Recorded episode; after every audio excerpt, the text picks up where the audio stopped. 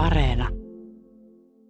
Meidän koti oli semmoinen paikka, missä hyvin usein tavattiin. Siellä, siellä pidettiin juhlia, siellä pidettiin kokouksia, siellä maalattiin kylttejä mielenosoituksiin. Meillä vieraili kaiken näköisiä eksottisia ihmisiä, muun muassa tämmöinen ää, mustien pantterien edustaja USAsta oli meillä, meillä käymässä ja lahjoitti, lahjoitti meille tämmöisen julisteen, jossa musta pantteri hyppää USAn lipun lävitse. Tämä oli mun ja mun isoveljeni aarteena sitten Yläkomerossa, joka toimi meidän tämmöisenä tukikohtana. Tässä kuusi kuvaa ohjelman lähetyksessä me olemme maiseman tutkimuksen professori Maunu Häyrysen valokuvien äärellä. Ja niistä ensimmäinen on otettu Helsingin Kruunuhaassa pienellä kaupunkiasfalttipihalla, joka on Liisankadun varrella sijaitsevan talon pihapuolella ja siinä nähdään sinun veljesi. Ja kuvan on ottanut Simo Rista, joka tunnetaan siitä, että hän on kuvannut hyvin paljon ton ajan 1960- ja 70-lukujen vaihteen Helsinkiä ja hän jopa asui samassa talossa teidän kanssanne. Minkälainen konteksti tämä oli sinulle viettää lapsuuttasi? Joo, mun tota, perheeni muutti tosiaan Kruununhakaan tuolta Vihdintieltä Etelähaagasta 69 ja, ja tota, tämä oli, se oli aika iso, iso muutos, että siirryttiin sieltä ulosmenotien varresta tähän ihan kaupungin ytimeen. Kruununhaka oli silloin vähän erilainen kuin mitä se on nykyisin. Et päällisin puolin se näytti aika, aika samalta, mutta nämä, ei nämä vanhat rakennukset olleet silloin samalla tavalla ehkä arvostettuja ja hienoja kuin mitä ne on nykyisin, vaan tämä Kruununhan alue, mihin me muutettiin, niin siellä asui aika tavallisia ihmisiä. Silloin, silloin elettiin semmoista aikaa, että vuokra-asuntoja sai vanhoista asunnoista halvalla ja, ja tota, vanhaa arkkitehtuuria ei välttämättä hirveästi arvostettu, sitä niihin aikoihin purettiin aika, aika surutta. Tämä talo, mihin me muutettiin, niin se oli sellainen, se oli sellainen tota, niin kuin, vähän erikoinen tapaus vielä, että sen omisti tämmöinen vanha rouva, joka vuokrasi sieltä vähän niin kuin hyvän tekeväisyysmielessä asuntoja erilaisille pienituloisille ihmisille, ja yliopistolaisethan oli tietenkin kaikki silloinkin pienituloisia. Siellä asuu myöskin muita, siellä asuu Viipurin evakoittaja, siellä asuu, asuu tämmöisiä niin kuin tavallisia työssäkäyviä helsinkiläisiä, suomen ja ruotsinkielisiä. Meillä oli kaksikielinen tämmöinen lapsijoukko pihalla. Ja tota, tämä oli, se, tämä oli se ympäristö. Mitä kun ihminen, joka ei ole kasvanut tuollaisella asfalttipihalla leikkien, äh, saattaa äh, miettiä, että onpa vaikea ympäristö olla lapsi. Oliko se? Ei se missään tapauksessa ollut sitä, että, että silloin lapsia oli, oli enemmän kuin nykyisin ja, ja tota, tässä oli tosiaan tämmöinen eri-ikäisistä lapsista jo, koostuva joukko tässä pihalla, joka, joka sitten leikki aika paljon yhdessä. Tämä piha oli pieni ja ahdas, mutta se ei meitä kauheasti haitanut. Tuossa kuvassa näkyy tosiaan mun, mun pikkuveljeni, joka oli tuolla tota, Säätötalon puistossa ää, tarhassa ja sitten, sitten tota, paljon myöskin vietti aikansa tuossa pihalla, niin kuin kaikki muutkin meidän, meidän tota, sisaruksista, ja, ja toi, toi oli se paikka, jossa me pyörittiin, leikittiin kirkonrotta ja kaikkea muuta mahdollista. Sitten meillä oli lähellä siinä tietysti niin kuin Liisan katu ja erilaisia tämmöisiä niin kuin ulkoilualueita, että siitähän pääsi sitten, sitten esimerkiksi Tervasaareen, joka, joka oli tämmöinen ja on edelleenkin Kruununhan tämmöinen henkireikä – Eli tämä oli, meille tämä oli niin kuin normaalia elämää ja itse asiassa niin kuin,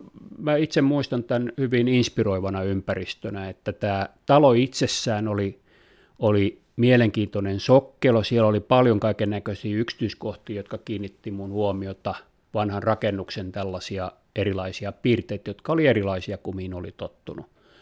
Ja sitten oli erikoisia ihmisiä, joita asui siellä, siellä tämmöinen vanha täti, joka tuli keväällä, kun aurinko alkoi paistaa, niin tuli, tuli tota pihalle istumaan ja söi voita lusikalla paketista, että se oli tämmöinen niin kuin hyvän elämän niin kuin, niin kuin tunnusmerkki, ja, ja tota, ää, ei välttämättä lapsista ollut kauhean innossaan, mutta, mutta, tota, mutta tämä niin kuin lisäsi tavallaan meidän kannalta mielenkiintoa. Siellä oli talonmies siihen aikaan, joka oli kaikesta, kaikesta ja kaikista perillä. Siellä oli myöskin sellainen, niin kuin, että tämä talohan oli tämä lämpis puilla, siellä ei ollut keskuslämmitystä ollenkaan. Eli me elettiin siellä vähän semmoista, niin kuin, siirryin, siirryin sinne keskuslämmitystä talosta ja jouduin roudaamaan halkoja muovikassilla niin kuin portaissa neljäntään kerrokseen niin kuin, niin kuin tota mun, mun isoveljeni kanssa. Ja, ja, ja tota, komeat, siis todella upeat kaakeliuunit, joissa, joissa sitten niitä poltettiin niitä halkoja ja sitten yritettiin vielä lämmittää öljyllä, millä oli sitten vähän huonoja seurauksia, koska me onnistuttiin – sytyttämään tulipaloja ja, ja tota, saatiin sitten sit tämmöistä mittavaa, mittavaa vahinkoa meidän, meidän asunnossa aikaan, mutta että tämä siirtyi sitten keskuslämmitykseen niin, että tämä, tämä, tämä tämmöinen niin kuin puulämmityskausi loppui meidän, meidän aikana tässä talossa. Ympäristö oli myöskin hyvin tämmöinen kiinnostava, koska kruununhakahan on täynnä tämmöisiä monimutkaisia sokkeloita. Kaikissa taloissa on tämmöiset aika kuilumaiset pihat, mutta nämä pihat oli siihen aikaan vielä yhteydessä toisiinsa, eli siellä pääsi kulkemaan niiden läpi erilaisista porttikongeista ja erilaisista porraskäytävien etu- ja takaovista. Osa niistä oli auki, osa ei, ja lapset tietysti ties kaikki nämä niin kuin, mahdollisuudet. Ja, ja tota, sieltä pystyi sitten niin kuin, liikkumaan liikkumaan vielä vi, aika tällaisia niin kuin, niin kuin tota, ekonomisia ja, ja mielenkiintoisia reittejä. Joillekin Kruunuhaka on ihanteellinen ympäristö erityisesti sen takia, että siinä on yliopisto lähellä ja teidän perheellekin yliopisto oli tärkeä.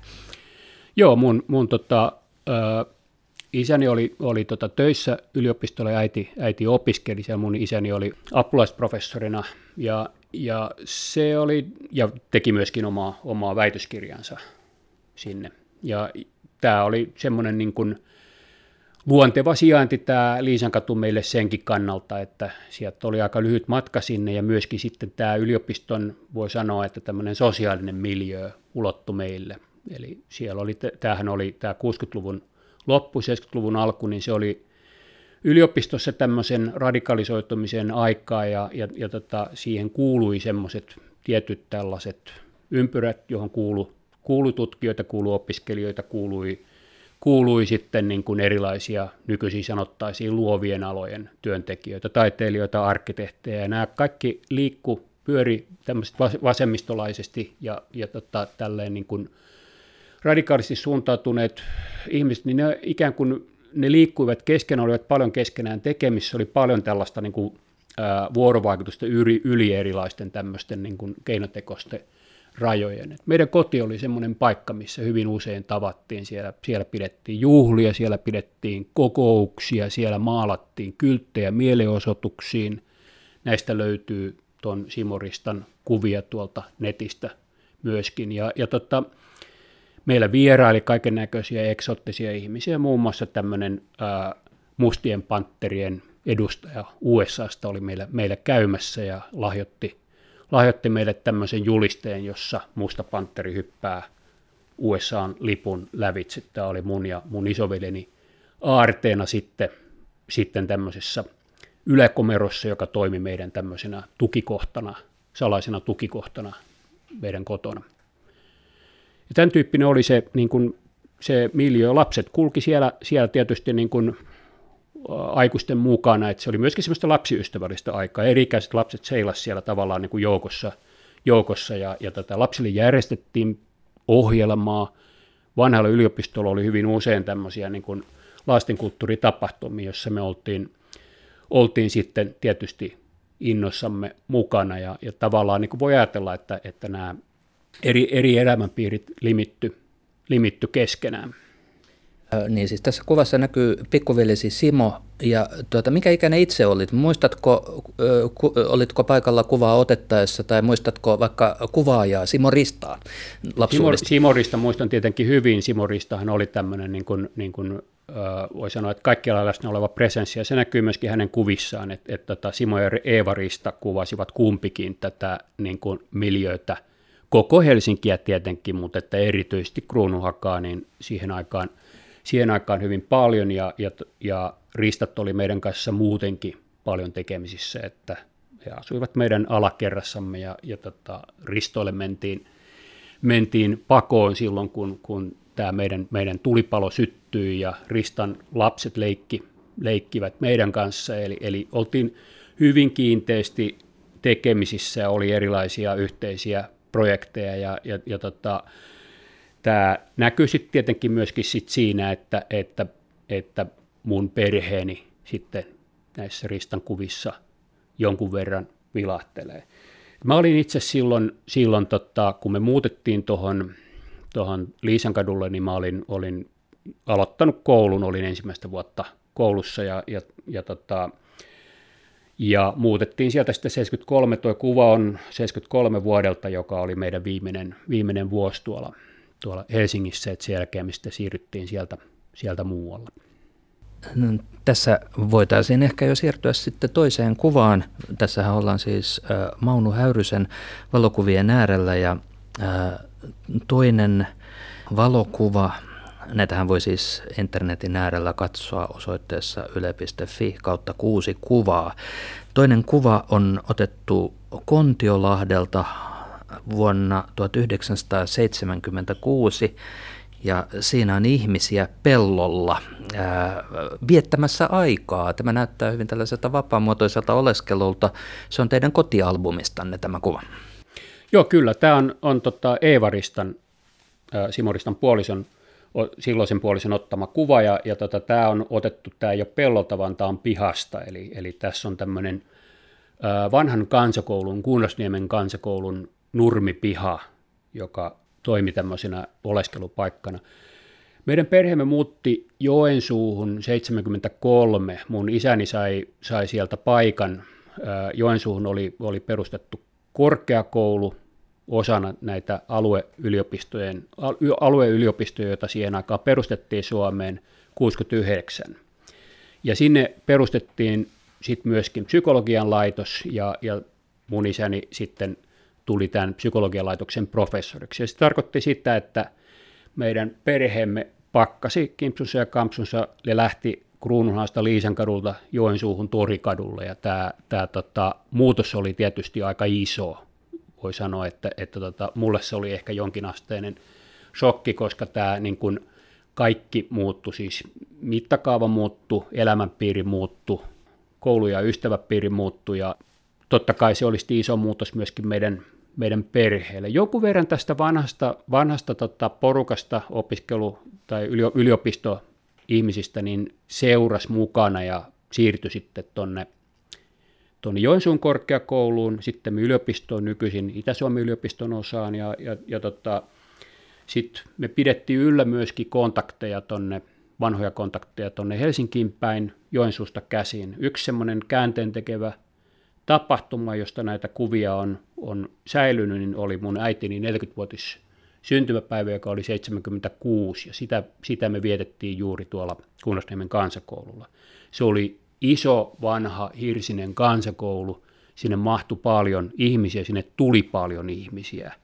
Siellä oli tämmöinen niin kuin ohjelma, siellä oli, oli tämmöisen kokonaisen lampaan ää, suurta vaivaa vaatinut grillaus ja, ja, ja tota, sitten siellä oli oli tanssit, siellä oli, oli hanuristi, pelimanni soittamassa ja, ja tota, sitten siellä oli tällaista yleistä juhlintaa ja tuossa kuvassa voi nyt sitten aistia sellaista Dagenefter-tunnelmaa, koska tämä on otettu niiden juhlien jälkeisenä aamuna, että ihmiset on vähän vielä silleen niin kuin voisi sanoa kedossa. Siinä on, on ihmisiä, on, on tota, meidän tuttavia korkeakoululta, Helsingistä – ja eri puolilta niin matkavarjalta. Siinä on toisena, toisena oikeutta mun, mun edesmennyt isäni on, on tota, istumassa tuossa ruohikossa ja, ja tota, siellä on joku tämmöinen keskustelu käynnissä. Esim. mä en muista, mitä se koski. Se saattoi koskea sitä, että mitä niillä lopuilla lampaille tehtiin tai mitä, mitä, mitä kaikkea edellisen illan ja yön aikana oli tapahtunut. tämäkin oli semmoinen, niin kuin, voi sanoa, että jatku ehkä semmoinen tietty 60-luvun vapaamuotoisuus tässä juhlassa, että, että tämä oli semmoinen, johon osallistui ihmisiä eri suunnilta, erilaisilla taustoilla, eri ikäisiä ihmisiä. Ja, ja tota, ehkä se samalla myöskin jollain tavalla markkeeras ainakin mulle sitä 60-luvun loppua, koska tämä oli viimeinen tämmöinen suuri, suuri tapahtuma, tämmöinen vähän Steinbeckilainen hyvien ihmisten juhla. Et sen jälkeen sitten se niin kun muuttui se elämän horisontti ehkä, ehkä vähän, vähän pienemmäksi. Joensuussa oli kuitenkin semmoinen, niin kuin voi sanoa, että, että tota, Joensuussa jo tavallaan se kaupungin mittakaava tarkoitti sitä, että, että ihmiset, yliopistoihmiset, kaupunginorkesterin muusikot, kuvataiteilijat, arkkitehdit, oli, ne oli niin kuin tulivat niin kuin keskenään tekemisiin, ne istu samassa paikassa iltaa tuossa Jokelassa, joka, joka nyt on päätetty purkaa, ja, ja tota, ne, ne tota, viettivät aikaa toistensa luona, että meillä, meillä kyllä säilyi semmoinen niin kuin yhteisö, mutta se ei tavallaan ehkä, ehkä kuitenkaan enää noin laajana ja tämmöisen happeningin, happeningien ympärille rakentuvana, niin se ei enää, enää sitten jatkunut. Kuinka erillisiä olivat yliopistoihmiset muusta porukasta Joensuussa?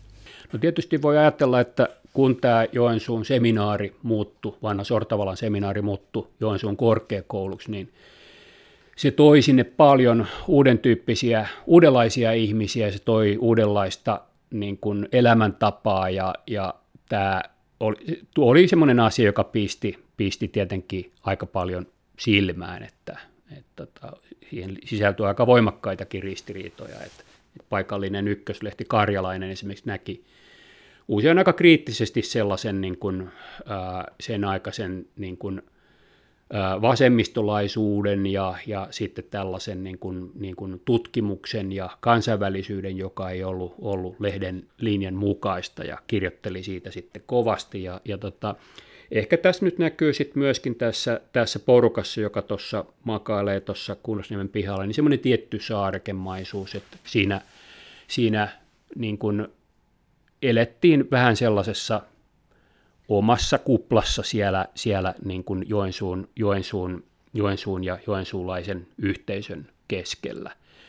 Mulla on, on oli ja on tämmöinen vähän kaksijakoinen suhtautuminen Joensuuhun, että, että, että se oli tietysti niin kuin monella tapaa vieras ympäristö. Siellä oli asioita, jotka oli mulle uusia, niin kuin esimerkiksi se, että edelleenkin puuteollisuus hallitsi hyvin vahvasti tota kaupunkikuvaa, että siellä oli toimiva saha, toimiva lastulevytehdas, siellä tuli Uimaharjun sellutehtaan jätteitä jokea, jokea pitkin, semmoisia riekaleita, jotka kellu siinä tummassa, tummassa tota, Pielisjoen vedessä, ja siellä oli puutaloja, joita ei ollut kaikki vielä silloin purettu ja, ja tota, tavallaan semmoinen niin kuin, niin kuin ihan oma, oma elämänpiirinsä. Ja sitten siellä oli ympärillä taas oli, oli semmoinen asia, johon mä kovasti tykästyn, siellä oli tuo pohjoiskarjalainen luonto.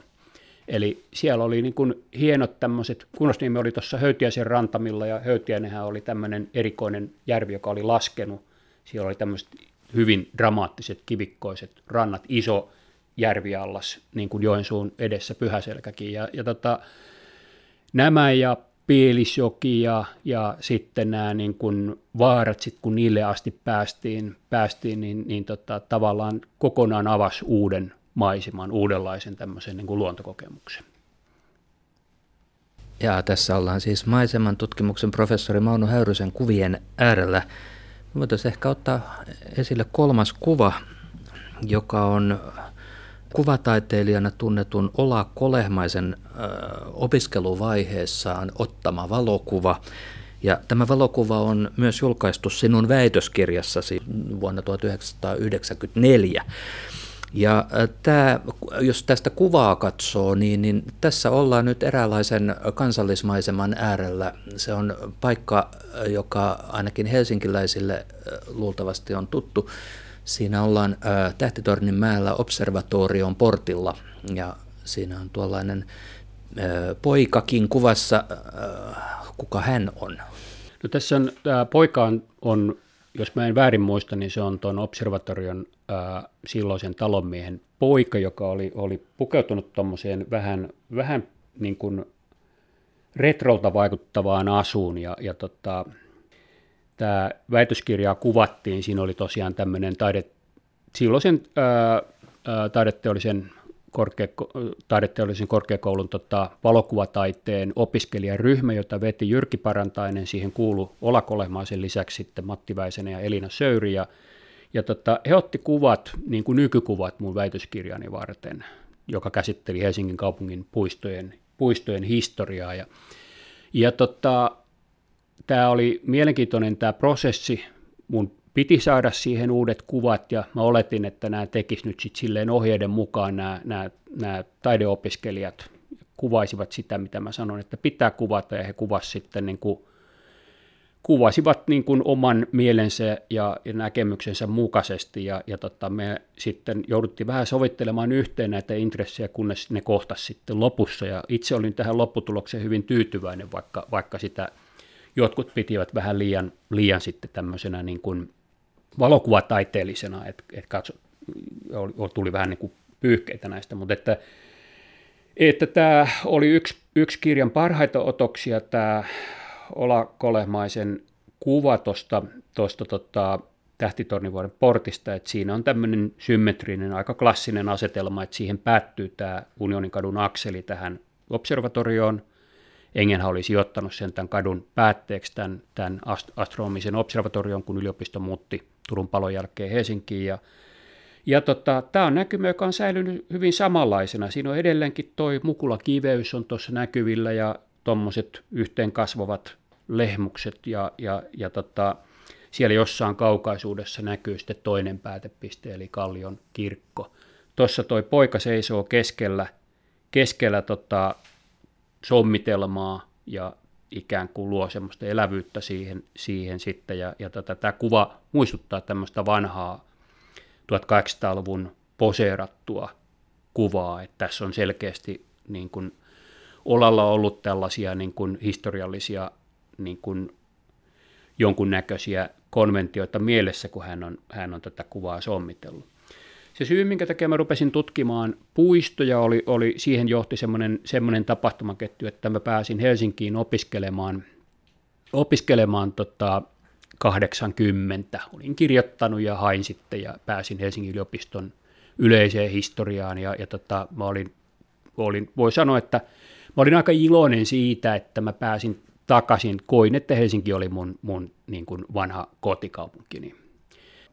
Mä sitten luin historiaa ja sitten mä rupesin kiinnostumaan taidehistoriasta ja onnistuin sitten myöskin pääsemään taidehistorian opiskelijaksi. Ja siellä mä törmäsin sitten moni, monikin asioihin, mutta tota, törmäsin Riitta Nikulaan, joka oli siellä dosenttina ja, ja, ja tota, tutkijana, myöhemmin professorina. Ja Riitta Nikulahan teki tutkimusta kaupunkisuunnittelun historiasta ja näistä, näistä tota, Helsingin suurpihakortteleista. Ja tämä niin kuin suuntasi mun kiinnostusta rakennettuun ympäristöön, kaupunkisuunnitteluun ja, ja, ja tota, tämä oli, oli sillä tavalla niin kuin, niin kuin tärkeä kokemus. Riitasta tuli myöskin mun, mun sitten ohjaajani sitten siinä vaiheessa, kun mä tein tota väitöskirjaa.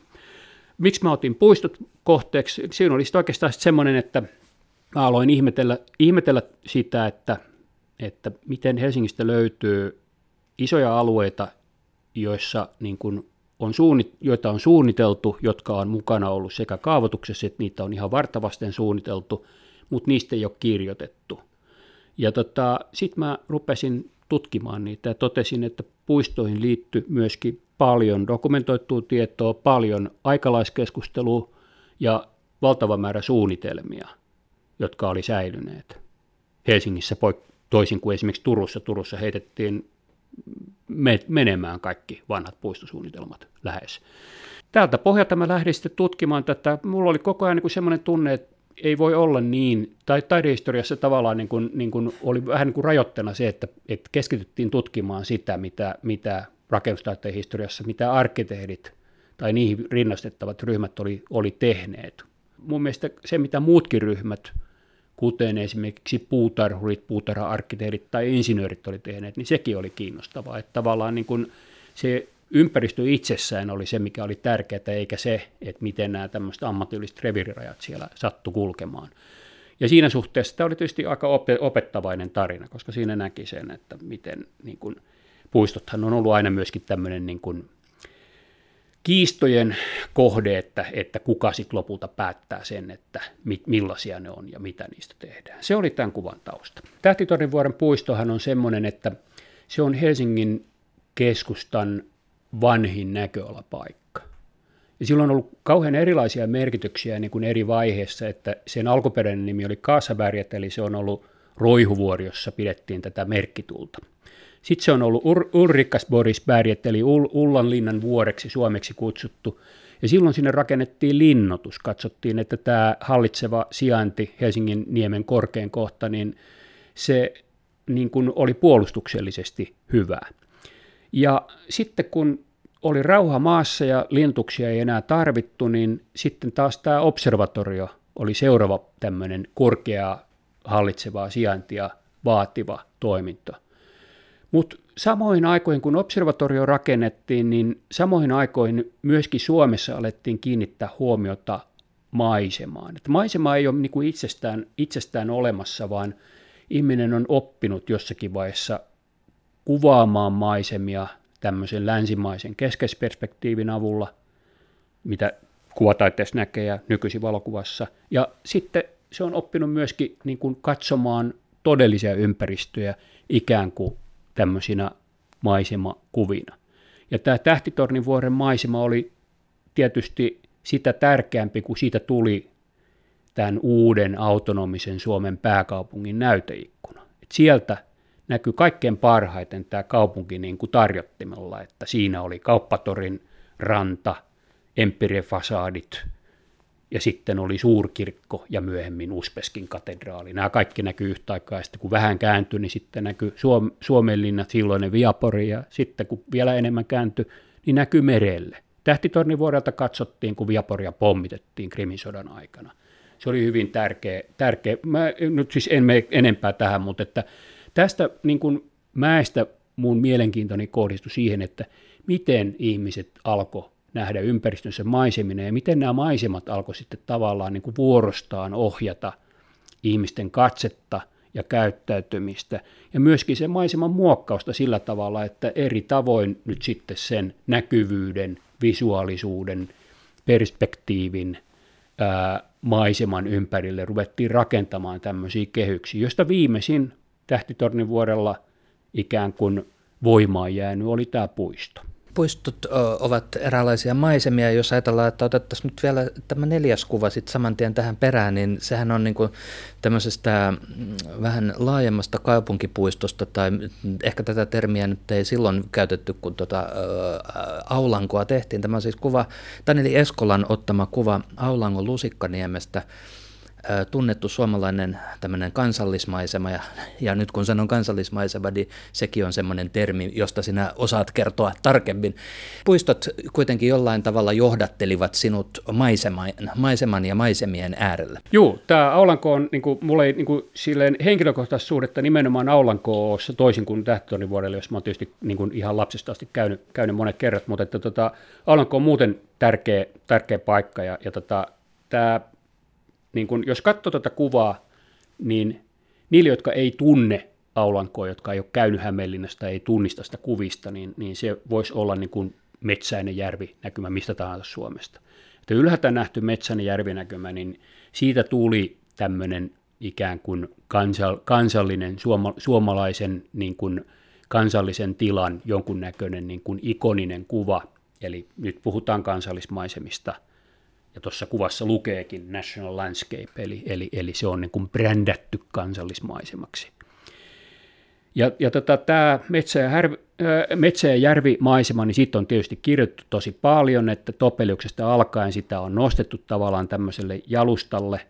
Ää, Aulangon kohdalla tämä on tietysti niin kuin aika mielenkiintoinen tämä, että kysymyksessähän ei ole mikään erämaa, vaan kysymyksessä on puisto. Aulankohan oli Aulanko rakennettiin jo 1800-luvun lopulla Carberin puistoksi. Sen rakennutti Hugo Standerschult-niminen asetehtailija rahoilla, jotka hän sai, kun hän myi kivääreitä Venäjän armeijalle. Hän rakennutti tähän puistoon tämmöisen mahtavan näkötornin kansallisromanttisen, ja sieltä kiivettiin katsomaan tätä maisemaa. Sieltä varmaankin Taneli, on, Taneli Eskola on tämän tota, omankin kuvansa ottanut. Tämä maisemahan on siis, tämä on kuvattu melko lailla keskeltä Hämeenlinnan nykyistä kaupunkia. Tuolla jos katsoo tavallaan tota maisemaa, niin siellä niin kun, siinä on rajattu tämmöinen järvinäkymä, siellä näkyy kauas horisonttiin tämmöinen aika esteetön metsäinen maisema, mutta jos riittävän paljon kääntäisi tota katsetta joko oikealle tai vasemmalle, niin näkisi Hämeenlinnan kaupunkiasutuksi, joka leviää siellä kummallakin puolella. Eli tämä on tavallaan niin kuin, tämä on tämmöinen säilötty erämainen maastoon toteutettu tämmöinen maisemakuva, jota yritetään ylläpitää sillä tavalla, että siinä ei myöskään nouse esiin mitään tämmöisiä häiritseviä elementtejä. Tonne ei rakenneta mitään linkkivastoja eikä, eikä, eikä tuulimyllyjä eikä mitään muutakaan sellaista, jotka, jotka pilaisi pilais tätä kansallista tunnelmaa. Ja ihmiset käy edelleenkin, nyt varsinkin taas kun on löydetty uudestaan tässä korona-aikana nämä kohteet, ne käy uudestaan katsomassa ja jokainen ottamassa sen saman kuvan tuosta Lusikkaniemestä, eli nämä, nämä kuvat myöskin niin kuin ikään kuin elää tämmöistä omaa elämäänsä. Mä kiinnostuin näistä näistä tota, kansallisista maisemaikoneista jo 80-luvulla, jo silloin kun mä vielä tutkin noita puistoja. Ja silloin, silloin mä tota, lähdin sitten selvittelemään vähän, että mitä niin silloin puhuttiin kolista. Koli on toinen tämmöinen niin nimenomaan kuvataiteen esiin nostama tämmöinen ikoninen maisema ja silloin kolia oltiin uhraamassa laskettelulle, sinne piti rakentaa eteläisen Suomen suurin, suurin tota, laskettelukeskus, mikä ei sitten onnistunut, koska nousi tämmöinen kansanliike vastustamaan tätä, tätä rakentamista. 91 koli sitten muuttu ää, kansallispuistoksi, suojeltiin, mutta tämä tarina ei loppunut siihen, vaan ympäristöministeriö pisti pystyyn tämmöisen tota, työryhmän, joka keräsi 27 erilaista kohdetta Aulanko mukaan luettuna ja koli. Ja siitä tuli luettelo Suomen kansallismaisemista. Tästä tuli, julkaistiin raportti 93. Taneli Eskolan hieno kuva Aulangolta raportin kannessa. Ja tota, tämä tavallaan niin kun oli nyt sitten semmoinen asia, jota mä halusin lähteä selvittämään, että, että miten tämä tämmöinen niin kun kuvasto syntyi, miten nämä maisemat valikoitu sen osaksi ja miten sitten muuttu tämä kuvasto, kun Suomi tietenkin eihän maisema pysy samanlaisena, että Aulanko, Aulanko ja Koli on väkisin pidetty tietynlaisina. Mutta sitten meillä on paljon muita maisemia, jotka on nyt hyvin erilaisia kuin mitä silloin, kun ne niin sanotusti löydettiin. Tämä kuvasto on elänyt koko ajan, sinne on tullut uusia, uusia elementtejä, sieltä on tippunut vanhoja elementtejä pois. Että on paljon sellaisia maisemia, mitä pidettiin 1800-luvulla hyvin tärkeinä, niin kuin esimerkiksi monet kartanot ja niitä ei enää tänä päivänä paljon muistella. Ja, ja tota, sitten taas toisaalta on koko ajan noussut esiin uusia asioita, uusia tavallaan niin kuin, niin kuin ihmisten elämän piiriin kuuluvia paikkoja, jotka sitten jossakin vaiheessa on saanut tämän tämmöisen symbolisen niin kuin merkityksen. Ja tätä mä nyt sitten tutkin ja reissasin ympäri Suomea ja kävin ihmettelemässä näitä kansallismaisemia ja julkaisin niistä sitten 2005 tämmöisen kuvitettu maa nimisen kirjan. Ja tässä ohjelmassahan ollaan siis maiseman tutkimuksen professori Mano Äyrysen kuvien äärellä ja niitä voi internetistä katsoa kuusi kuvaa ohjelman nettisivuilta.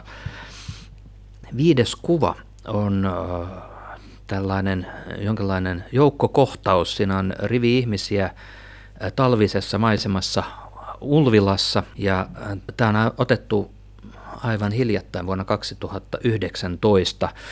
Siinä kaadutaan lumihankeen ja lunta on todella niin paljon, että se, se laskeutuminen taitaa olla pehmeä. Joo, tämä kuva on Ulvilan saareluodosta, jossa kuvataiteilija Mollu Heinon johdolla ollaan ottamassa itse tuntumaa, tekemässä enkeleitä tämmöiseen lumiseen, lumiseen ää, talviseen maisemaan ja ollaan, ollaan sitten niin kuin pohjustamassa tällaista kurssityönä suunniteltavaa ympäristötaidepolkua tuohon Kulvilan keskustan tuntumassa olevalle viheralueelle Kokemäjoen varressa.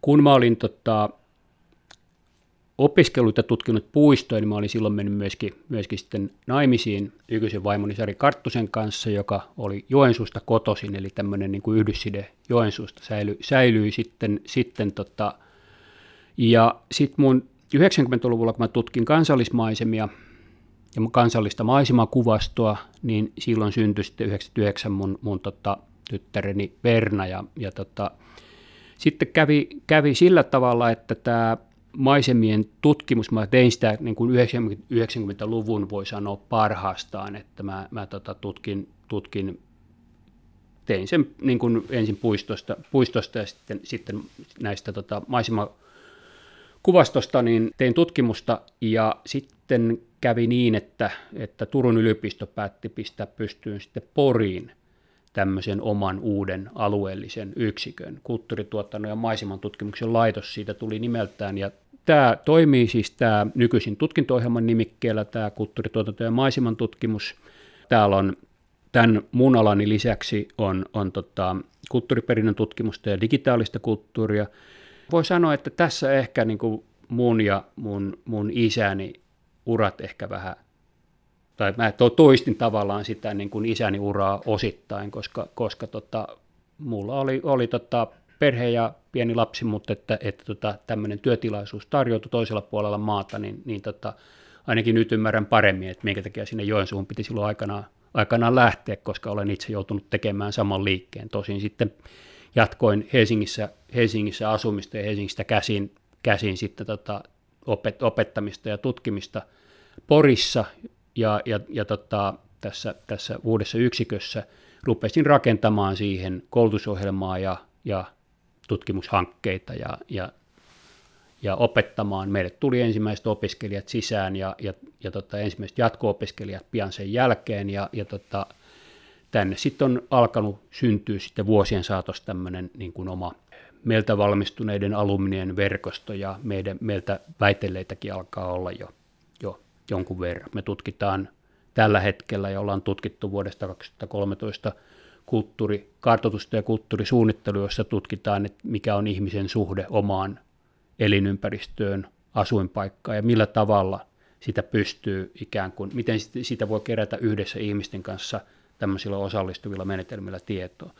Siinä meillä on, siitä meillä on tämä, tämä kuva, se kertoo tällaisesta ää, koneen säätiön kokkelinimisestä hankkeesta. Kokkeli viittaa tässä tapauksessa – tuohon Kokemään jokeen, jota kutsuttiin tällä nimellä 70-luvulla, koska se oli niin saastunut. Se oli, moni muistaa ehkä, ehkä joka on siihen aikaan lukenut lehtiä, että, että Satakuntaan ja jokeen liittyi tämmöisiä vakavia ympäristöongelmia.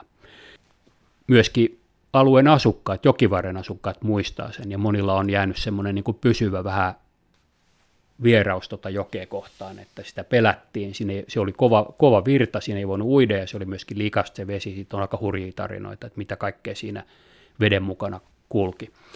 Tämä hanke sai lähtö, lähtökohtansa siitä, että, että tätä maisemaa yritettiin, tätä Jokevarren maisemaa yritettiin suojella.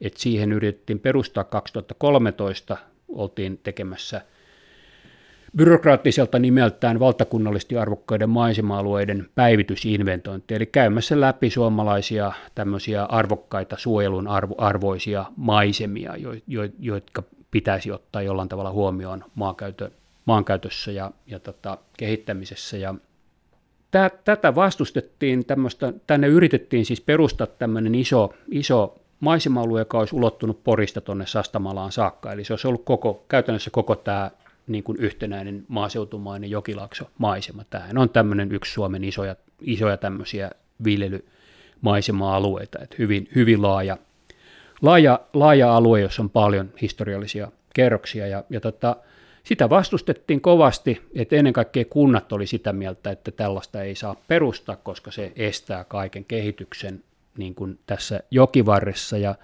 Me mietittiin täällä sitten se, että, että tota, kun se oli, oltiin tehty se maisema-alueen rajaus ikään kuin virkamiestyönä, siinä ei ollut kauheasti puhuttu ihmisten kanssa, että normaalit tällaiset niin kuin kuulemismahdollisuudet, tupaillat ja niin päin pois, aika harva vaivautui, niin ei se tavallaan niin kuin puhuttele se suojelu ikään kuin asukasta juuri mitenkään. Jos he näkee sen jollain tavalla, niin yleensä näkee sen negatiivisena asiana, että se on museointia.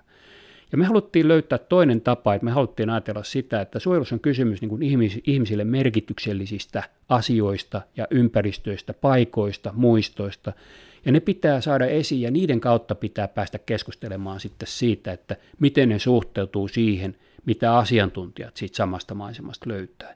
Ja löytää tavallaan sitten sen niin kuin suojelun perusteet sitä kautta. Ja tämä on asia, jota Suomessa on aika vähän tehty. Me yritettiin tehdä sitä tässä hankkeessa nyt sitten muun muassa tällä kulttuurikartoituksen menetelmällä, jota me oltiin, oltiin jo kaupunkiympäristössä tutkittu, me sovellettiin sitä maaseutua, ja sitten me käytettiin tämmöistä yhteisötaiteellista lähestymistapaa, joka oli toinen tapa purkaa sitä viranomaisten ja kansalaisten välistä jännitettä. Näin olemme äh, viiden kuvan kautta käyneet äh, oikeastaan läpi äh, ihan sinun lapsuudestasi tähän päivään viimeisiin tutkimuskysymyksiin asti. Jos pitäisi kuvitella tai kuvailla kuva, joka on vielä ottamatta, mutta joka jollakin tapaa liittyisi elämääsi ja työhesi, niin minkälainen kuva se voisi olla? Tämä kuudes kuva on ehkä just kuva, joka, se kuva, joka jää ottamatta. Eli, eli, eli tota, mä olisin niin kuin sitä mieltä, että nämä on, niin kuin, mä olen valinnut tähän kuvia, jotka on nyt ehkä tota mun oma kuvaani lukuun ottamatta, niin valokuvataiteilijoiden tuottamia hienoja esityksiä, taidokkaasti rakennettuja esityksiä. Ja, ja tota, ne muodostaa tavallaan semmoisen oman maailmansa, oman todellisuutensa. Et sinne voi, niin kun, siellä voi niin kun liikkua, siellä voi kulkea, ristan kuvia on, on valtavasti, siellä pystyy näkemään niin kun talotaloutta sen, että miltä joku katu Helsingissä on 70-luvulla näyttänyt. Mutta ei ne kerro siitä, että millaista oli, kun käveli semmoisella talvisella loskaisella kadulla, tai miltä meri haisi tuolla Pohjoisrannassa, tai, tai mikä oli niin kuin, minkälainen pakokaasun katku oli, kun astui astu ovesta ulos Unionin kadulla. Ja, ja tota, tämä on kaikki sellaista, joka myöskään ei, ei välttämättä enää palaa sen takia, että ilma on puhdistunut, meri on puhdistunut, meri haisi siis aikaisemmin todella pahalta Helsingissä – talvia ei enää ole. Tämä tämmöinen pitkä ruskean lumen talvi, niin sitä ei samalla tavalla, tavalla enää ole. Se on semmoista kokemusta, joka niin kuin jää sinne ja se jää sinne kuvien taakse. Ja ne, jotka, jotka ei ole sitä kokeneet, niin ei myöskään niin pysty muistuttamaan sitä niiden kuvien kautta mieleensä. Nyt ajatellaan vaikka tällaista ihan yksinkertaista asiaa kuin syksyistä metsää. Mitä se on ilman sitä kuvaa, ilman – somepäivitystä suppilovahveroista tai, tai ilman, ilman jotakin tällaista niin kuin, niin kuin kielellistä kuvausta. Mä kuvittaisin, että jokainen voi itse asiassa miettiä sen, että mikä on se kuva, joka, jonka jättäisi ottamatta.